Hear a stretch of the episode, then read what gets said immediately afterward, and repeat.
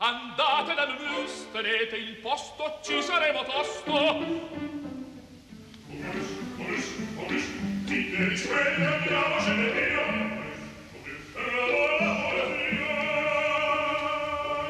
mio. MOMUS, il caffè dell'opera. Buongiorno, ci avviamo verso le 11:18, inizia il programma di Laura Zanacchi, la responsabilità tecnica oggi è affidata a Marco Cristilli, buongiorno da Sandro Cappelletto. Dedichiamo la puntata di oggi con grandissimo piacere a una cantante dall'estrema versatilità, dalla personalità molto forte e molto duttile, veramente una professionista dalla carriera del tutto peculiare e singolare, in particolare per quanto riguarda le cantanti italiane. Qual è l'occasione? L'occasione, non ce ne sarebbe bisogno naturalmente di un'occasione, dato il valore, il peso della protagonista della nostra puntata di oggi, ma l'occasione è anche festosa, cioè l'avvicinamento ai 90 anni di Adriana Martino. Abbiamo incontrato la signora Martino nella sua casa, a debita distanza, naturalmente rispettando le norme di sicurezza che sono tuttora in vigore. Ne è nato un incontro, una conversazione che ha toccato vari momenti della sua attività, varie riflessioni. La signora Martino è stata cantante lirica, è stata cantante di cabaret, è stata insegnante di canto, ha lavorato per molti anni come docente di canto all'Accademia Nazionale Silvio D'Amico per la formazione dei giovani attori, è stata autrice e regista teatrale, ha portato in Italia un repertorio, soprattutto per quanto riguarda il cabaret tedesco, che non era ancora abbastanza frequentato per quanto vale. Ma naturalmente il nostro incontro, che è di parole e di musica, inizia da uno dei momenti altissimi della sua carriera. Facciamo un passo indietro, siamo nel 1965 e con la regia di Franco Zeffirelli, con la direzione di Herbert von Karajan, viene prodotto un film opera che oggi si può trovare in DVD, un film opera dedicato a Bohème di Puccini. La signora Martino interpreta il ruolo di Musetta.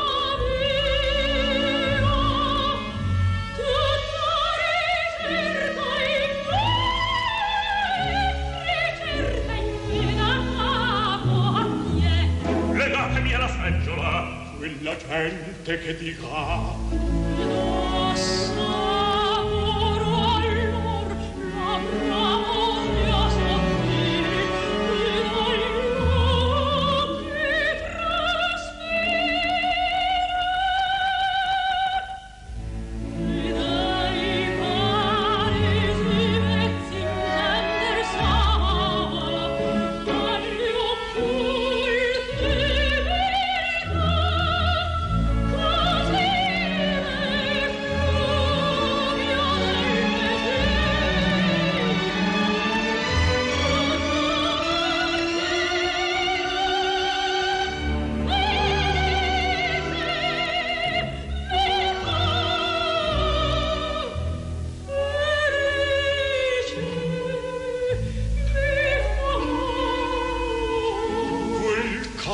Scorrire, mi muove la vita, mi muove la vita.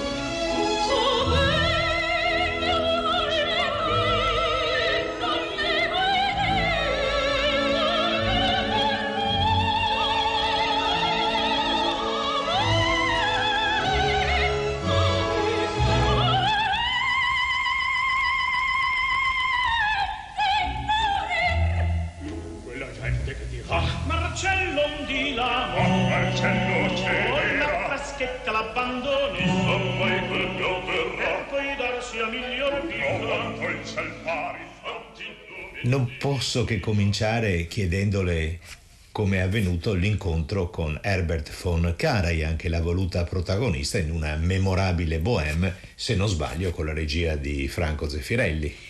Ma l'incontro è avvenuto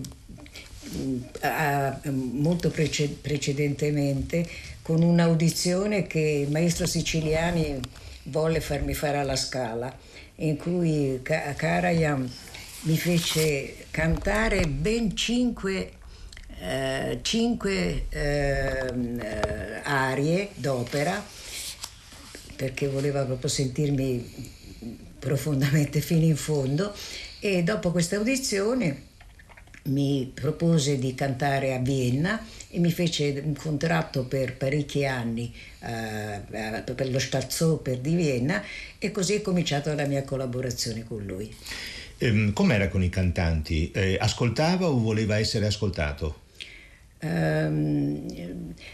Ma ascoltava e voleva essere ascoltato, tutte e due, anche perché aveva questa grande capacità di accompagnare il canto, non era mai un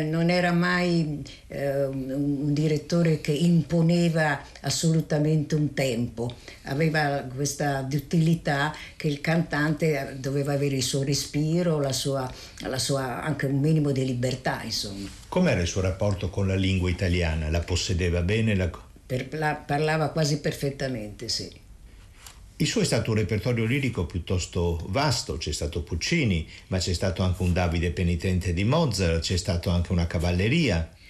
Dunque, c'è stato prima la Bohème che abbiamo registrato a Monaco e poi l'abbiamo fatta alla Scala.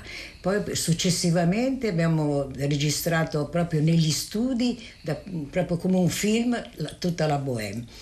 Poi il mio rapporto è continuato con una sua strana richiesta, che ha voluto che io cantassi la Lola nella Cavalleria, che era una parte che io non avevo mai fatto, né ci tenevo a considerarla, a farla parte del mio repertorio. Però me l'aveva chiesta lui, allora ho consentito e abbiamo fatto questa Cavalleria alla Scala con la regia di Streller, e con le scene bellissime di Damiani. Poi a Vienna abbiamo fatto un nuovo allestimento, e lì sono stata chiamata per cantare il Pelléas nella parte delle Petignol, e dopo l'abbiamo fatta anche alla Scala.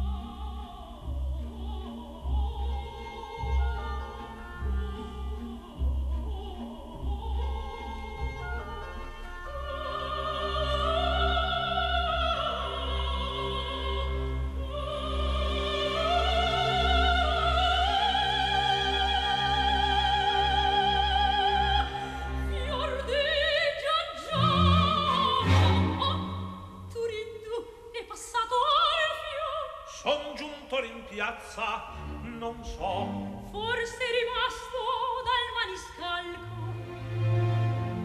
maniscalco, ma non può tardare. E voi sentite le funzioni in piazza? Santuzza mi narrava, mi dicevo che oggi è Pasqua.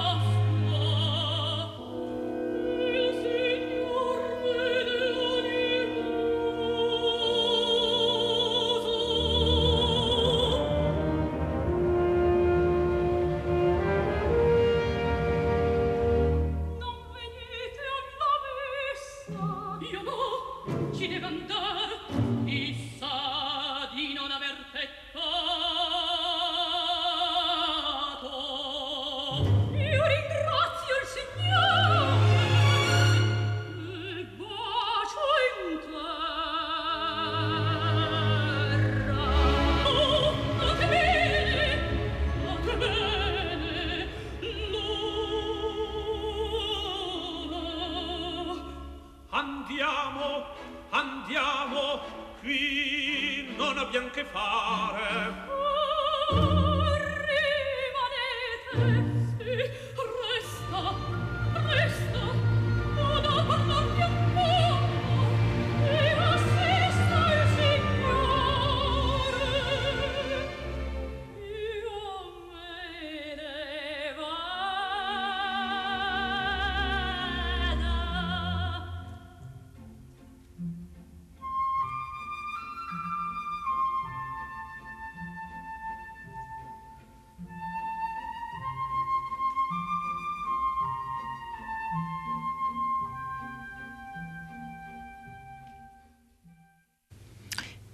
Gli stornelli, le melodie popolari che entrano sulla scena d'opera. Siamo nel 1890 quando debutta Cavalleria Rusticana di Pietro Mascagni. Lo farà Rossini 10 anni dopo, uno stornello del Ragazzino, l'inizio del Pastorello, all'inizio del terzo atto di Tosca. È uno dei momenti più intensi, sta succedendo qualcosa che sta fuggendo di mano, sta sfuggendo al controllo dei protagonisti, di Lola e Santuzza e di compare Turiddu. Santuzza Fiorenza Cossotto, Turiddu Carlo Bergonzi, Lola appunto Adriana Martino. Mi fece una strana richiesta il maestro von Karajan, ci ha appena detto la signora Martino, interpretare, no? Un personaggio che Adriana Martino non avrebbe mai pensato di interpretare, pure all'interno di un repertorio molto vasto. Lei ha citato Mozart, ha citato Pelléas Mélisande, abbiamo ascoltato Puccini, ma c'è anche Così fan tutte, ma ci sono anche delle interpretazioni di Pergolesi, di Jacopo Peri, del repertorio cameristico rossiniano. Ma Karajan pensava anche alla resa scenica. La Bohème che abbiamo ascoltato è un film opera, in effetti la presenza scenica, la vivacità, la brillantezza scenica di Adriana Martino è considerevole. Proseguiamo nella nostra conversazione che naturalmente non poteva non affrontare il tema della versatilità di cantante, di interprete, di attrice, e se in questa versatilità le ha giovato il rapporto professionale con un musicista che è anche diventato poi suo marito. Sì, devo, diciamo, questo passaggio lo devo molto a mio marito Benedetto Ghiglia, che naturalmente lui scriveva musica, era compositore, scriveva molto per il teatro ed aveva un rapporto molto così frequente con gli attori, quindi la tecnica, diciamo, della canzone, la canzone che doveva essere affrontata dagli attori è diversa dalla tecnica di un cantante lirico, e questo mi aveva cominciato a incuriosire. Lui mi ha molto incoraggiato e senza saperlo, io non sapevo di avere questa facilità, ho cominciato così a capire cosa dovevo fare tecnicamente per passare dalla voce impostata alla voce appoggiata, e man mano che mi esercitavo acquistavo sempre di più una grande sicurezza, per cui a un certo punto mi sono così inventata di fare la cantante di cabaret. Vuole ricordare qualche titolo del suo repertorio? Ho fatto moltissime cose, dunque il primo spettacolo, che poi è stato anche registrato dalla Fonit Cetra, è stato ho dedicato tutto lo spettacolo alla canzone rivoluzionaria, dalle salirà francese fino ai giorni degli anni 90, insomma. E si chiamava La pelle del proletariato. Poi sono passata invece a studiare il cabaret tedesco, il cabaret letterario tedesco, e ho fatto uno spettacolo che si chiamava Conosci il paese dove feriscono i cannoni, che affrontava tutto il cabaret della Repubblica di Weimar, Kästner, Holländer, Brecht, insomma c'è tutta una serie di cabarettisti, Tucholsky, soprattutto moltissimo Tucholsky. Ho fatto poi anche uno spettacolo tutto dedicato a Tucholsky, che è uno straordinario autore tedesco morto suicida nel 1935. Ilse.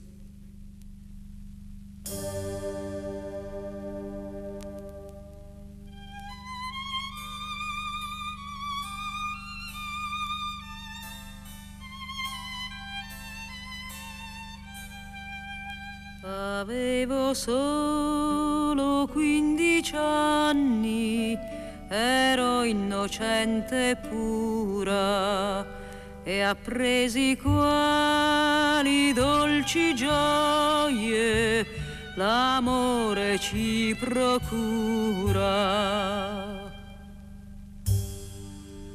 Mi prese per la vita e rise, e disse che felicità, mentre la testa piano piano mi rovesciava sul sofà. Io tutti li amo da quel giorno, la primavera esplosa in me. E quando più non mi vorranno, la morte lieta guarderò.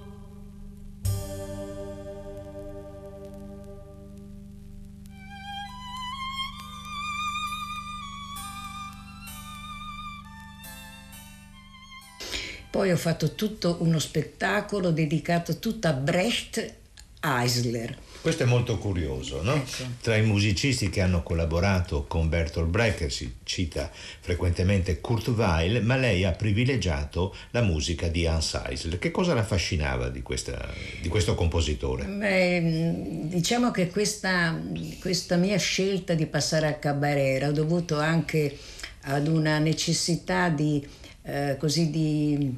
uscire fuori dall'ambito di un pubblico un po' elitario, che era quello a cui io così, che era un po' il mio pubblico, cioè quello che veniva alla Scala, alla Piccola Scala, che frequentava la lirica, insomma. Io mi sentivo un po' stretta in quel pubblico, e sotto la spinta del 68, diciamo, è stata più che altro proprio una spinta molto sociopolitica, ecco, diciamo.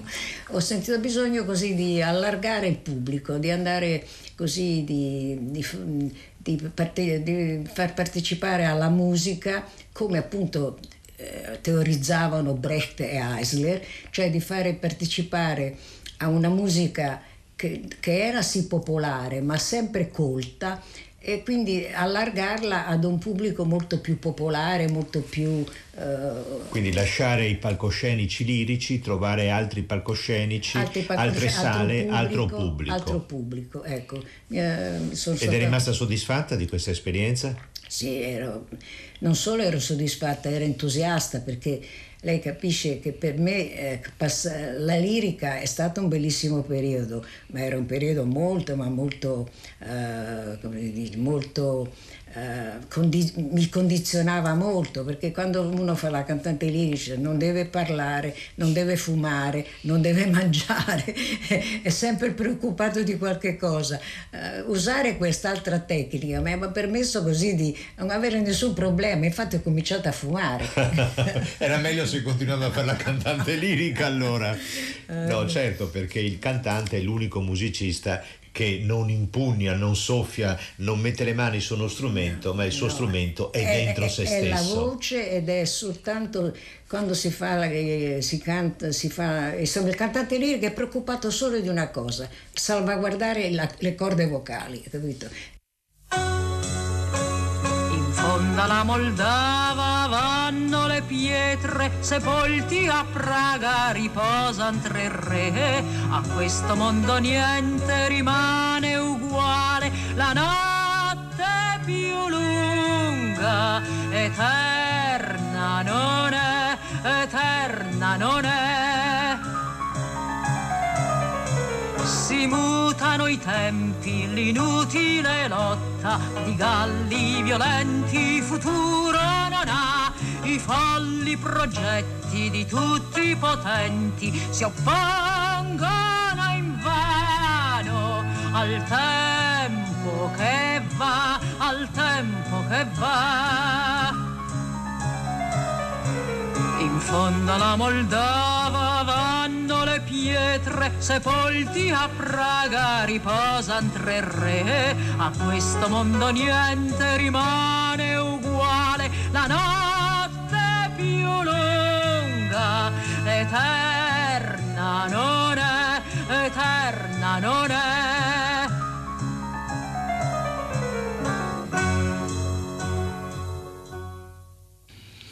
Allora, la canzone della Moldava è un testo che vanta delle paternità nobilissime, perché il testo originale è di Bertolt Brecht, la traduzione italiana è di Giorgio Streller, la musica di Hanns Eisler, che prende spunto dal poema La Moldava, il fiume, di Bedřich Smetana.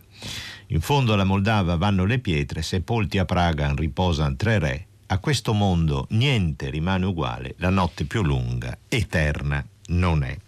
Prima Adriana Martino aveva interpretato Ilse, sentite che lei stessa annuncia i titoli, perché questa serie di titoli facevano parte dei suoi spettacoli, che poi sono stati restituiti in dei long playing, che chi ama i long playing, i vecchi LP, i vecchi 33 giri, custodisce gelosamente le copertine bellissime, le note all'interno del disco altrettanto nutrite, precise, la qualità della registrazione molto buona, molto calda, molto partecipe.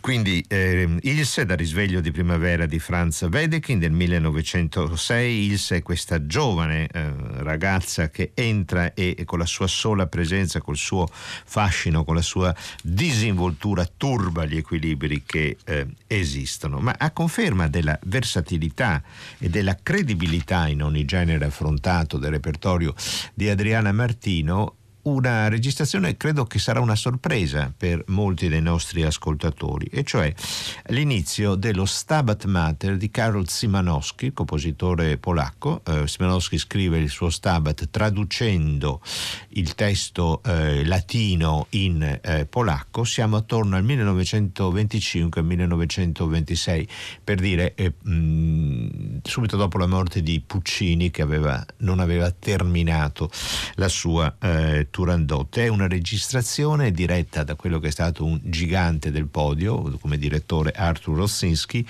con l'orchestra di Torino, allora si chiamava così, della RAI.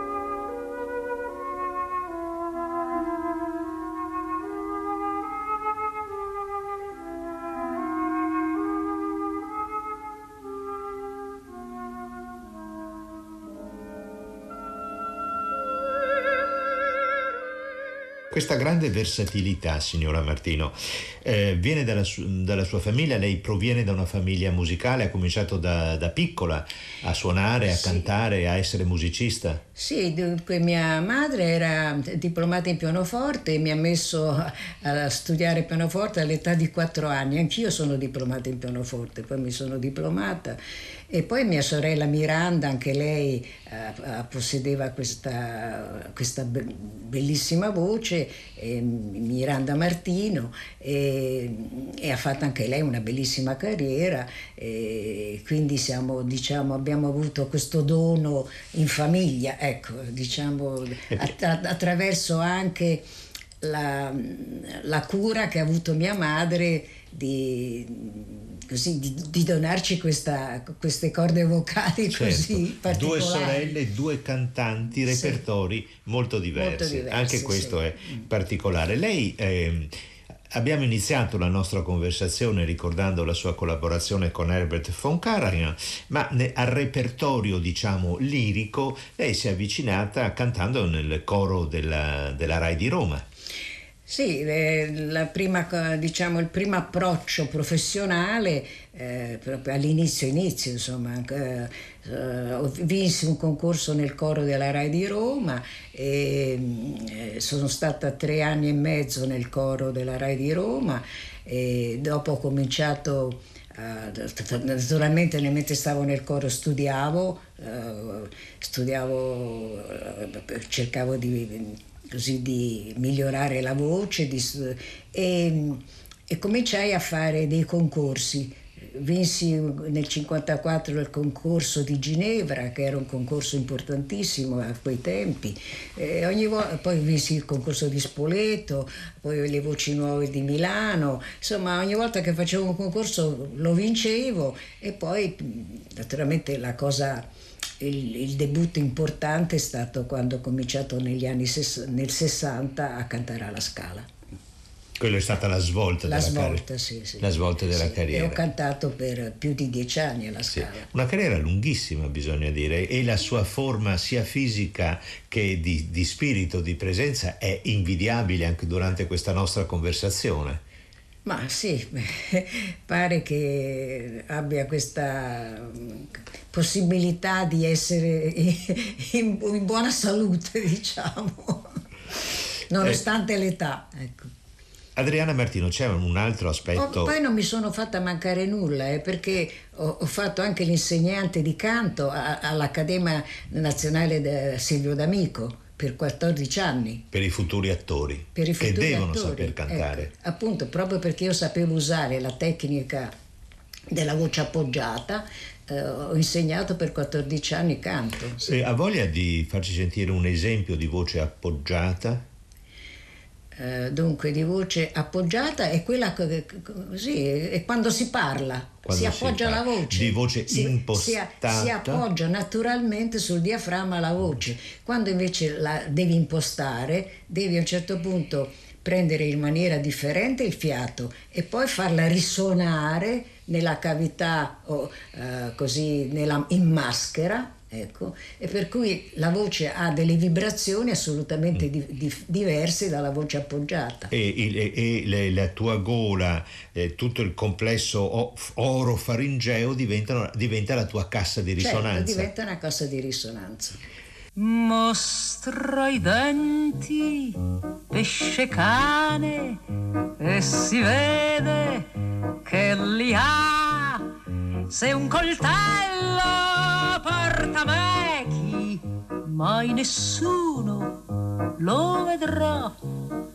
Sulla spiaggia del Tamigi c'è chi a un tratto casca giù. Poco prima lo sappiamo, Mackie Messer era lì. Han trovato Jenny Tauler, un coltello in mezzo al sen. Che sia stato Mackie Messer, testimoni non ce n'è. Ashmolmeyer, l'industriale, un ignoto, un disparò. me che ne spende il capitale, ma provarlo non si può. Se i bambini son bruciati nell'incendio di Brooklyn, e chi Messer sa qualcosa ma non parla e beve gin. Vedovella minorenne, il cui nome ognuno sa, ci rimise un di le penne, ma ecco la colpa chi l'avrà? Ira, ira, ira, ira, ira, ira, ira, la, ira, la, la, la, la, la, la, la.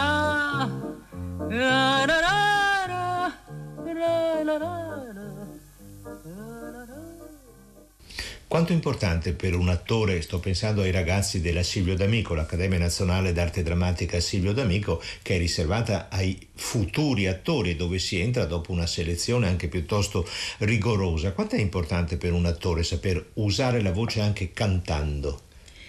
Beh, in Italia non è considerato importante quanto in altri paesi, per esempio. La voce sì, del canto viene considerato un insegnamento importante, ma non altrettanto quanto lo dovrebbe fare un attore completo, no? Per esempio in America molti attori sanno cantare, ballare, recitare.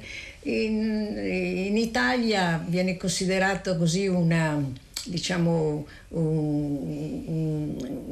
aspetto complementare, ecco così. E invece non lo è. E invece no, non lo è. Ma da una parte in Italia, per esempio in Germania, c'è l'uso di cantare in coro, no?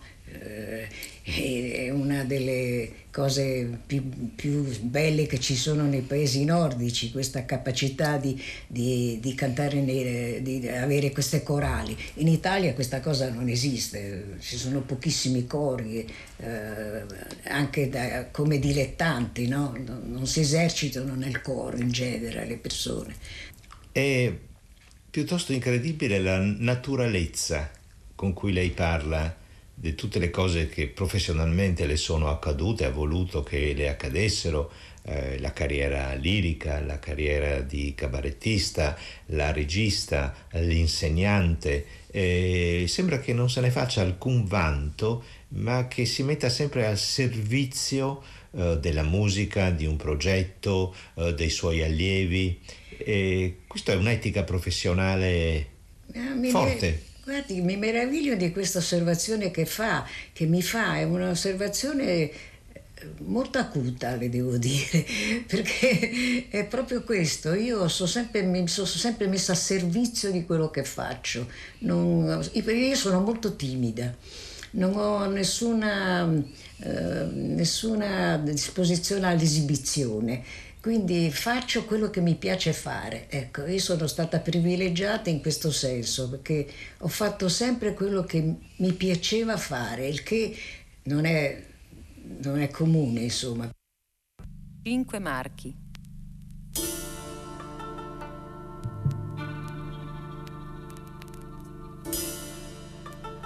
Di notte sempre per la strada, la stessa bimba lercia e magra che implora nel suo gran pallore. 5 marchi, signore, 5 marchi, signore, 5 marchi per me.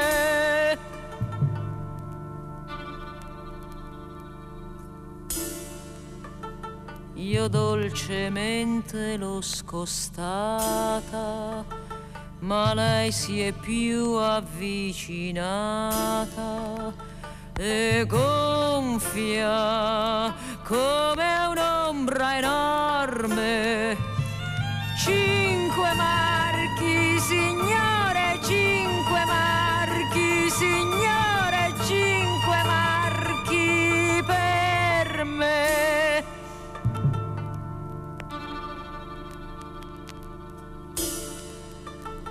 addio la bara savia lenta, la segue l'amor su e una vecchia zoppa che urla e si lamenta. 5 marchi, signore, 5 marchi, signore, 5 marchi per noi.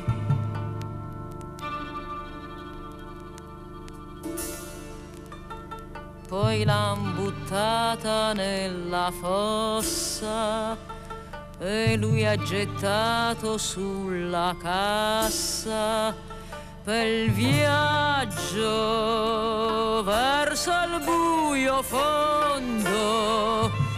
5 marchi, signore, 5 marchi, signore, 5 marchi per lei.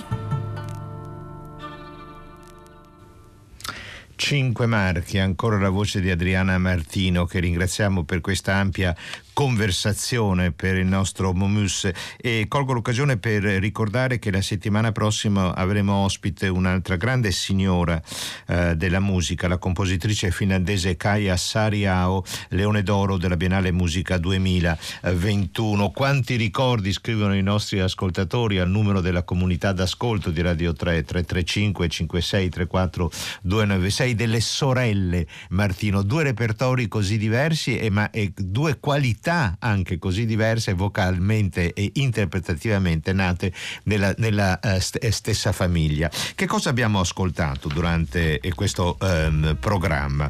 Abbiamo iniziato con la Bohème del 1965, Adriana Martino era Musetta, poi Lola dalla Cavalleria Rusticana, tutte e due produzioni con la direzione di Herbert von Karajan e l'orchestra e il coro del teatro La Scala, poi Ilse da Risveglio di Primavera di Wedekind, poi la canzone della Moldava di Brecht Hanns Eisler, poi la sorpresa maggiore forse degli ascolti di oggi, almeno leggere i messaggi dei nostri ascoltatori, lo Stabat Mater di Szymanowski con la direzione di un altro grande musicista polacco, Artur Rudzinski. Siamo con l'orchestra e il coro della RAI di Torino negli anni 50, poi il Mackie Messer dall'opera da 3 soldi, il 5 marchi e naturalmente ancora Tu hai mentito, Johnny, tu furbo sei!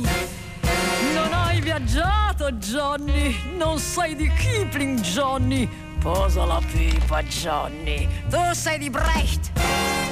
Surabaya Johnny, Surabaya Johnny, Calcutta, Shanghai, Montreux, Johnny, sunny Johnny, Johnny, sunny Johnny, my God, mon Dieu. Me ne hai raccontate di balle da quel chiacchierone che sei. Volevi spacciarmi a buon prezzo, in dollaro al chilo tant'è.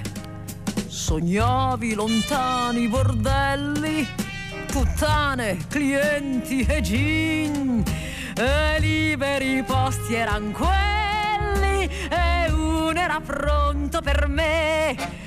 Tu lo volevi, Johnny, io dissi sì, Johnny, io ero calda, Johnny, tutta per te.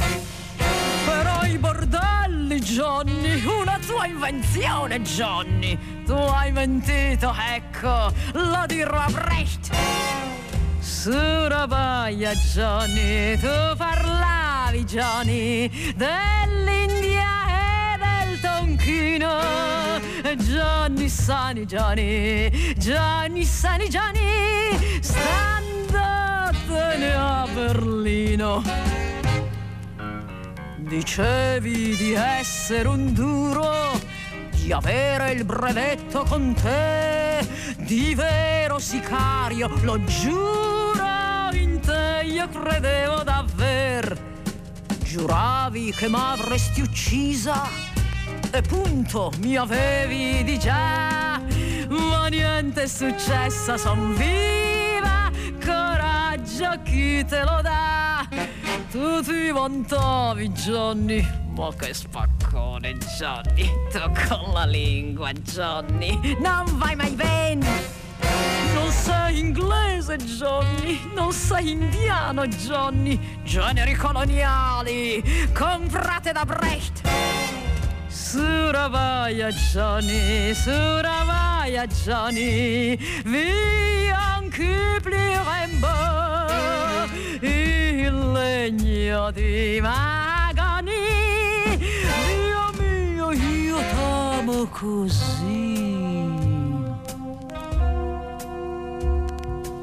E con questo Surabaya Johnny ancora i testi di Bertolt Brecht, però rivisitati da Adriana Martino con molta spiritosaggine, molto umorismo e molto sarcasmo. Finisce la puntata dedicata appunto a questa nostra interprete e ci accomodiamo rapidamente di là in sala da concerto.